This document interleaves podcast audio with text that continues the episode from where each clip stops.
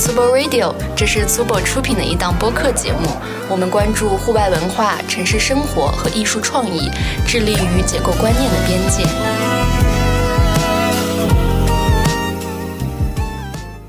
Hello，大家好，欢迎来到 Tubo Radio，我是十一。这一期节目有点特别，是在 Tubo 北京店铺录制的。前段时间我们在北京三里屯太古里开了一家新店，是 Tubo 在北京的第一家店铺。我们办了一场开业活动，认识了一些北京的新朋友。活动现场，Max 和设计单位 Lamfo 创始人何可、运动博主丁一晨以及潮流媒体 Kidoti 一起在店里坐下来聊了聊天。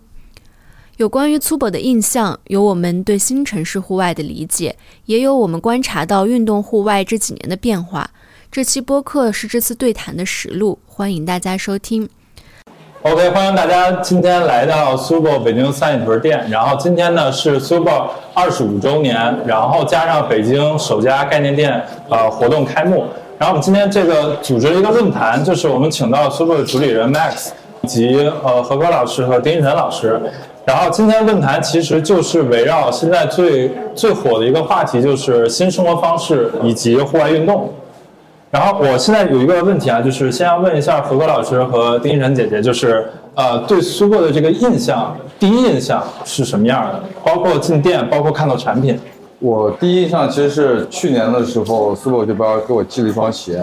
那会我还不知道这品牌是个什么品牌，不知道什么来头。但那个鞋的工艺以及整个产品的那个产品力非常强，包括它的整个鞋面的材质呀，鞋底的这个跟 Viber 合作的这个大底，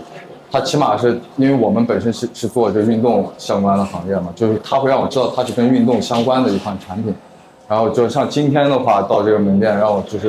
因为我之前可能对品牌没有那么多的了解，可以看到很多就全皮面的。就很多从一个固定鞋款上面延伸出了很多不同的材质、不同的配色，就让我知道它的整个的产品线宽度非常的宽。其实对于女生来讲，有一个词儿叫“不穿就是牌子，只看款儿”。然后我刚刚一进店的时候，就看见了好多款，我都是特别喜欢的。然后我比较喜欢注重衣服的面料还有裁剪，它好多的裁剪我都是超级超级喜欢。包括我一进门看着一个鹅黄色的卫衣，还有旁边那个彩色毛衣，还有这个蓝色的这个。夹克衫都我都是特别特别喜欢，然后对于我这种就是可能不算专业的健身人士，也不专不算专业的户外者，她就是一个很轻户外，然后轻运动的一个女生来讲，这个衣服太适合我们了，对，就是是我的菜。嗯，就是其实应该像，就是今天到场的这些所有人、朋友们，然后包括同行们以及二位嘉宾，其实我们对 Super 这个品牌都是相对于来说比较陌生的啊。虽然它进了国内有几年了，但是我们对它认知都是在上海开了一个 showroom，然后在北京今天呃这个概念店的落地。但是对于这个品牌，它这个包括名字 Super 以及它背后的这个含义，其实并不是太了解。所以我们希望 Max 能在现场能给大家讲一下这个品牌关于它的名字以及它呃设计的理念。Subo 是一九九八年开始的，那我当然不是从一开始就管理这个品牌的，然后我是从二零一九年左右开始介入的，然后其实介入了以后，整体的品牌做了一个 rebranding。最早的时候，他在一九九八年的时候已经在做一个概念叫 athleisure，就是运动休闲。但是如果大家了解运动或者喜欢鞋的话，你知道一九九八年的时候，那时候的运动鞋其实就是现在的休闲鞋，所以当时他走了一个领域，就是用非常复杂的工艺做了皮质感非常强的鞋子。那呃一呃二零一九年左右的时候，我们接手了以后，所以我就觉得这个品牌的 concept 其实非常好，但是有可能整体的产品线就有一点。落后的感觉，落后别的或者新新出来的品牌，所以我们就把这个 concept 重新呃整理了一下。那现在的定义就是，我会称为它是城市用的户外产品，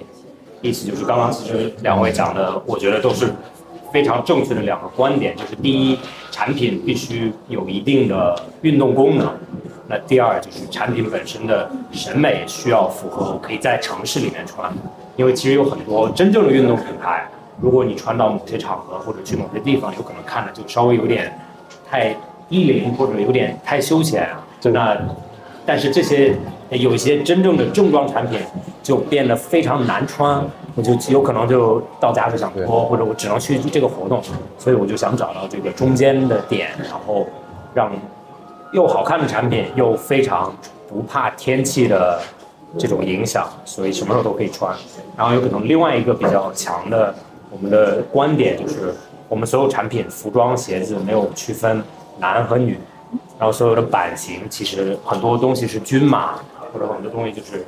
设计的时候就是我们的模特是男生也要穿，女生也要穿，所以就有一个无性别的概念在产品里面。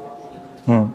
对，其实刚才说到 Super 的话，其实九十年代它出现的时候，呃，刚才说到一个词儿就特别好，就是在穿着生活方面可以用，但是在性能方面它也不会差。为什么？其实，在九十年代诞生的一些鞋类的品牌。在当时的话，其实是一个很 hardcore 的 branding design。他们其实是当时最好的科技去设计不同运动的需求。虽然放到现在的他们是 vintage 或者是 archive 这种鞋型，但是他们的性能其实是在线的。因为如具体来说的话，其实 sneaker design 就是鞋的这个变化，在这几十年来没有太大质的飞跃。就是当年穿的好鞋，其实放到现在也依旧可以穿。但是现在更多的把九十年代、八十年代的鞋放到现在当做生活鞋款来穿了。那其实第二个就是第二个问题就是，呃，我们知道何可跟丁玉晨老师都是运动爱好者，然后呢，Max 呢也是一个资深的户外爱好者，然后现在有一个词儿就是很流行啊，叫新城市户外，就想问一下三位怎么看新城市户外这个词儿？我觉得新城市户外就是一个什么，呃，不太分场景了，就把场景模糊化的一个新的生活方式吧。比如说之前咱们要运动的话，会专门到一个场地去进行一个运动，把时间花在上面，然后完了之后。回家还要换衣服，换洗完澡再去进入到下一个场景当中工作，或者说晚上再要约会又得再换身衣服。那现在新的这种运动生活方式，我觉得就是通过一些具备审美、视觉和功能性的产品，把你的一天的几个场景串联起来了。可以早晨去跑完步或者去健完身了之后，直接洗完澡还是穿着这身衣服就可以进行下一个。下一个场景的这个这个内容了，但是这个对产品要求就是非常高的，你的产品起码功能性要满足在不同场景中的功能。那同同时呢，你的比如说这个这个一些细节的东西，比如说你的速干呀一些东西，你不可能穿着湿哒哒的衣服去切换场景。那我觉得这个是起码在装备层面来说，这是新那个词叫什么来着？新城市啊，对。新新新城市户外要达到在装备层面的一个点。然后另外呢，就是现在所有的运动基本上都是要有社交属性。新城市户外运动，我觉得得有社交的属性在里面，有更多的人能去组织起来，一起来完成运动的这个事。对。有个词儿叫 City Walk 嘛，现在很流行。对，可能就是跟新城市户外比较流行。然后我我今天看问题的时候，想起来前几年的有一句话很流行，就叫“心中有沙，哪里都是马尔代夫”。我可能就是这句话。但是其实，呃，就像我们这种，比如说朝九晚五啊，或者是在北上广这种年轻人呢，可能就是说我没有办法说驱车几个小时去户外进行一个真正的户外运动，去接触自然。但是下楼去 City Walk 一下，然后去街边跑。步啊，或者呃，去沿途的去欣赏一下风景，就是说，嗯，你随时随地的都可以跟大自然去交流、去沟通。但是其实对于着装来讲，你比如说，我觉得。我也是想找到这样一种衣服，就是你进电梯的写字楼你不会尴尬，然后你跟朋友社交的时候又不会觉得很隆重，然后你去街边买咖啡啊，不又不会觉得很唐突，然后你运动起来又不会觉得很沉重，这样一个属性的衣服。所以我觉得我们这个品牌就是很好的结合了，呃这些。社交啊，聚餐呐，户外呀，然后上班进写字楼，去商场，然后去路边买咖啡，然后随便 city walk 一下，能够做一个很好的结合，我觉得这个特别好。对，其实其实这个词儿的话，刚才大家其实就是说，运动现在不只是运动，其实它有一个 social，有一个社交的属性啊，包括跑团，包括日常的亲子。其实你在运动前跟运动后。的这些活动其实和运动同样重要。嗯，对，就是大家跑完步之后去聚餐啊，或者说去某个地方去打卡，去呃去 social 办活动，它跟跑团呃你跑步的时候给你带来的心情是一样的。对，只不过是方式不一样，但是结果是一样的。然后就是因为呃，何哥你你有组织自己的跑团，然后全国到处都有跑，然后呃，Max 你在做自己的品牌，然后丁一晨老师呢自己平时对运动有自己的理解，然后包括经常运动。那你们三位其实应该能够意识到近些年就是所有参与运动的爱好者和消费者，他们对于运动户外的需求有没有发生变化？我就这样。你先。嗯呃，我觉得，因为我刚刚咱们有聊到，就是我是在国外长大，然后我最早回国的时候，其实我就觉得中国就像刚刚刚刚有讲，就是运动是一个特别我必须就是专门要去做的事情，嗯。它好像和生活没有太大的关系。然后你也你也有讲，你也在澳大利亚待过，所以你也知道，就在澳大利亚，特别是澳大利亚这个国家，就是运动就是每一天做的某一件事情，有可能跟你去买菜或者跟你去上班，它的关联度非常高。其实，因为这个品牌我接手是疫情的时候开始，其实当时我们讲户外的时候，原因是因为不是因为我觉得高原品很火，我觉得大家都想去露营了。其实是一九年的时候，我回国的时候，我觉得我发现中国的天气真的特别好，然后四季也分明了。我也在北京上过学，北京雾霾也没有了，特别是上海，就是有现在这个季节和三四月份，那真的是特别特别漂亮，就完全没有必要去区分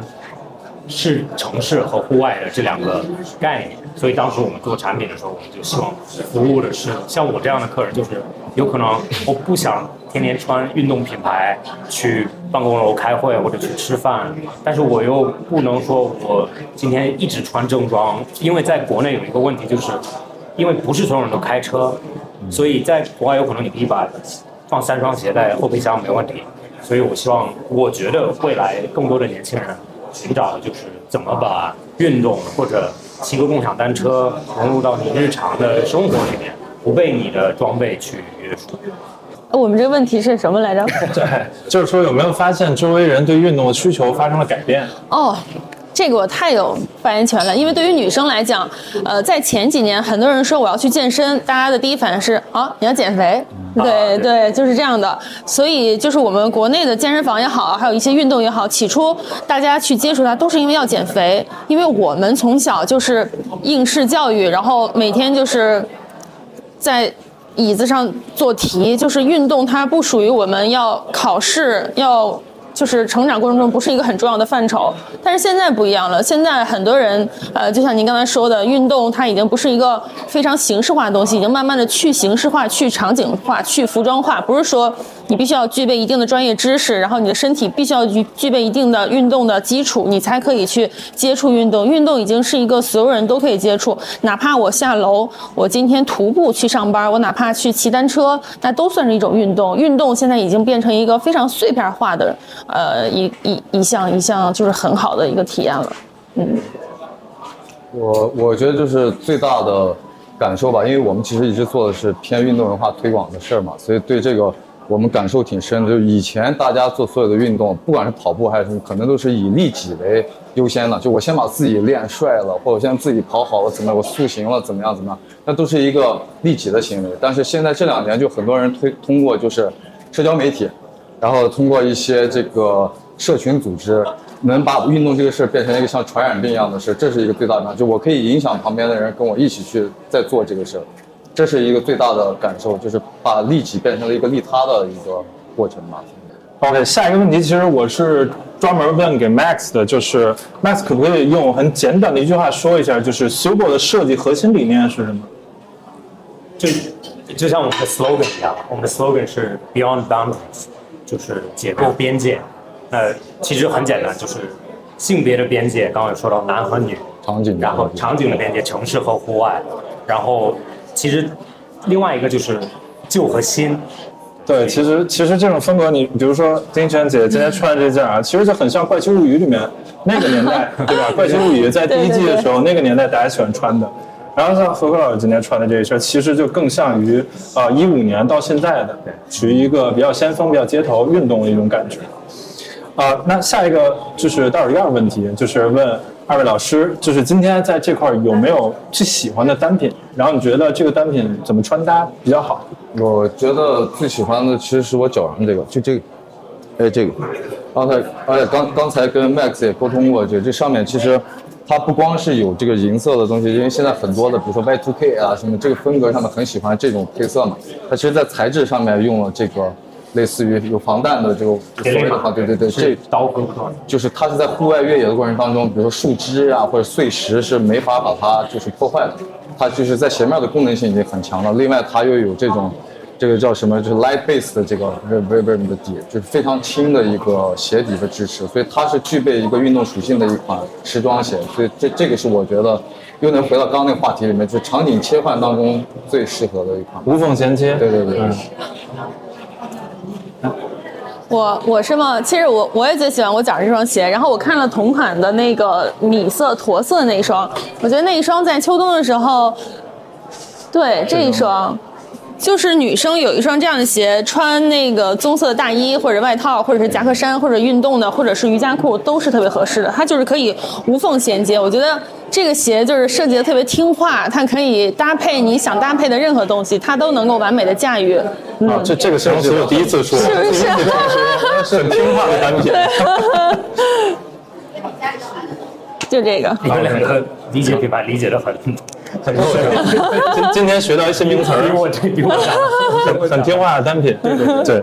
然后其实 Super 除了做产品和做鞋啊、做服装之外，其实他有在做自己的杂志和博客。哦，播客，播客然后其实呃，我们想问 Max，就是你除了在做品牌、做衣服和自己产品之外，你为什么要选择去做像这种媒传播的媒介？你为什么想去做杂志和播客呢？刚刚有讲到，其实 Super 是一个就 slogan 是解构边界嘛。其实我觉得一个好的品牌是，如果它的概念够完整的话，其实它是可以无限发散的。就是说，很多品牌它什么都可以做。所以其实那对我们来讲呢，就是我们身边认识这么多有趣的人，当时我就觉得，因为国内好像必须要开公众号，所以当时开公众号的时候就在讨论，那发点什么。但是其实开公众号的时候，我们产品还在重新做，所以没有东西发。那我就说，咱们认识这么多有趣的人，那就发他们的故事，因为他们的故事和我们想做的东西是很连接性很强的。然后就慢慢慢慢发现发了很多周边有趣的人，艺术家、运动员，呃，有趣就是模特很神秘的行业。然后那我们就把这些东西，因为已经写好了，那就放到一本书里面，然后每一季。发给我们客人去是，季刊是吧？呃，对，就半年刊啊，半年刊。感觉比较像当年的，比如说像帕拉贡尼亚他们做的那种 catalog，对对对，对吧？对对，就是会讲一些故事，然后中间穿插着这一季的概念，然后比如说上一季这一季是滑雪嘛，也然后我们就品牌文化的载体。对，然后我们就去采访了一些滑雪的滑雪人，然后推荐的冬季去哪里滑雪比较好。然后有可能再延伸的话，就是说实话，我我比较喜欢聊天，我很我也很喜欢和陌生的人或者我不认识的人学习他们知道的知识。所以当时我们就在想，啊、反正这些话都要聊的，朋友都要在一起，那我们就做一期播客。然后我们的播客其实真的就是和现在很像，就是三个人、四个人坐在一个房间里面，然后有有的时候有酒，有的时候有吃的，然后就聊一些对现在的看法。然后因为我觉得播客这个东西，我个人会听很多嘛，我就觉得有可能现在去看东西，哎，有可能看书啊这些东西，因为那个是可以在运动场景当中直接顺带手就。比如说我坐地铁上班，或者我开车、我坐飞机，因为这个时间都是空白时间，那我戴一个耳机听一些播客，有可能能学到一些知识，有可能就笑一笑。所以我觉得这个是一个很好消耗自己时间的一个，怎么说呢不浪费这种空闲时间的一个方式。然后最后一个问题就是 Subo 它是一个生活方式的品牌，所以我想问一下，就是三位，你们心中理想的生活方式是什么样的？生活状态，理想的生活状态是什么样的？倒是没有办法说我们能够寻找一个世外桃源，能够逃离什么社会喧嚣啊，因为没有办法，我们就是社会的自然人，就是接触社会，跟这个喧嚣的社会，呃，什么浮沉呐、去在一起沉浮，其实是一件正常事儿。就是说，能够能有一些能够让我真正的沉浸进去，能够找到心流的一件事儿。然后就是我可以置身户外，跟大家社交 social，我也可以享受热闹，享受人潮汇入人流。我也可以自己有一个内心的小世界，能够有一些让我能够沉浸的事儿，让我迅速的回充能量吧。就是能够做到在各个场景中有一个很好的切换，这样子。嗯我觉得就是把最理想的方式，其实我觉得跟现在差不多，就是可以把白天的几块事儿揉成一个事儿，比如工作，然后呃社交，然后运动，这三件事其实融合在一块儿，就是我现在每天在做的事儿。我觉得现在就挺好，已经到了理想的状态。那在这个层面是已经到了。呃，我呢有可能怎么说比较复杂，就是因为这个品牌是我重新 rebrand。所以我在这个品牌是创意总监，但我同时管别的品牌，然后我就觉得最近就有可能有点精神有点分裂了。然后其实我们一直在想，就是我在欧洲待了一个月，然后又回到国内，欧洲是完全没有人的。我在欧洲的时候就啊很想上海的、北京的这种热闹的场景，随时可以叫到朋友出去喝点酒啊，不用管周几。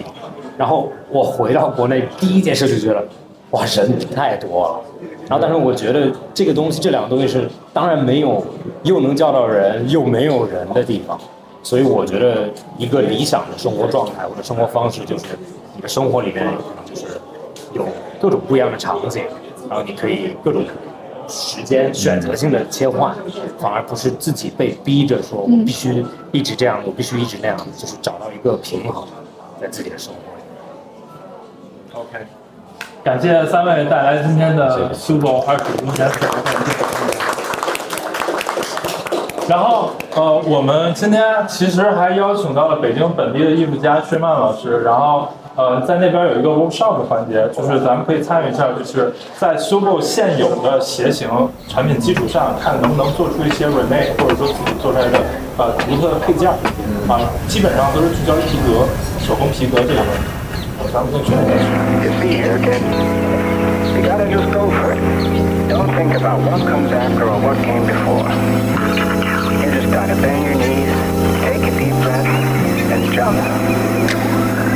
doing things. What if I fall?